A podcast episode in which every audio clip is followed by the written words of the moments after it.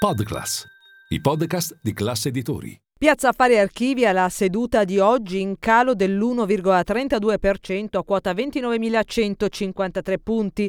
Faro puntato sulle minute del FOMC relative all'ultima riunione della Federal Reserve del 1 novembre, con gli investitori che cercano indicazioni sui primi tagli dei tassi da parte delle banche centrali, anche se nel pomeriggio Christine Lagarde, numero 1 della Banca Centrale Europea, dice è troppo presto per cantare vittoria sull'inflazione.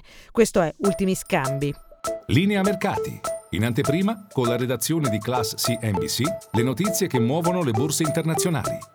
A Piazza Affari Banca Monte dei Paschi di Siena, chiuso in calo di quasi 8 punti percentuali a 2,82 euro, dopo che il 7,94% del capitale è passato di mano per un controvalore totale di circa 275 milioni di euro. La cessione di quasi 315 milioni di azioni ordinarie, pari al 25% del capitale sociale, per un controvalore complessivo di 920 milioni, ha affossato letteralmente il titolo ad un prezzo più prossimo a quello della cessione, nonostante lo sconto rispetto alla media delle banche italiane. Nel frattempo si aprono le previsioni su possibili operazioni di merger and acquisition per l'istituto. Gli analisti non sono unanimi nel vedere una prossima fusione o acquisizione nel breve termine, ma Mediobanca Research vede in UniCredit il candidato migliore. Gli esperti, tra l'altro, hanno rivisto a 3,6 euro dei precedenti 2,5 il prezzo obiettivo sul titolo e hanno confermato il giudizio neutrale. Chiusura al ribasso anche per le altre blue chip del settore bancario, dopo i guadagni catalizzati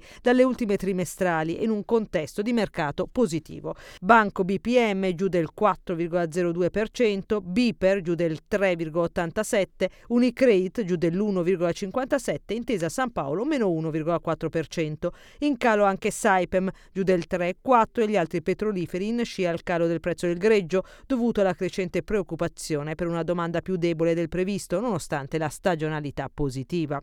Tra i pochi titoli del FTSE MIB in rialzo, Nexi mette a segno un più 0,5%, forte del rinnovo della partnership con Microsoft per l'offerta di soluzioni di pagamento sulle piattaforme proprietarie di Microsoft, bene anche Ricordati, che rimbalza dopo i cali di ieri, giorno di stacco della cedola.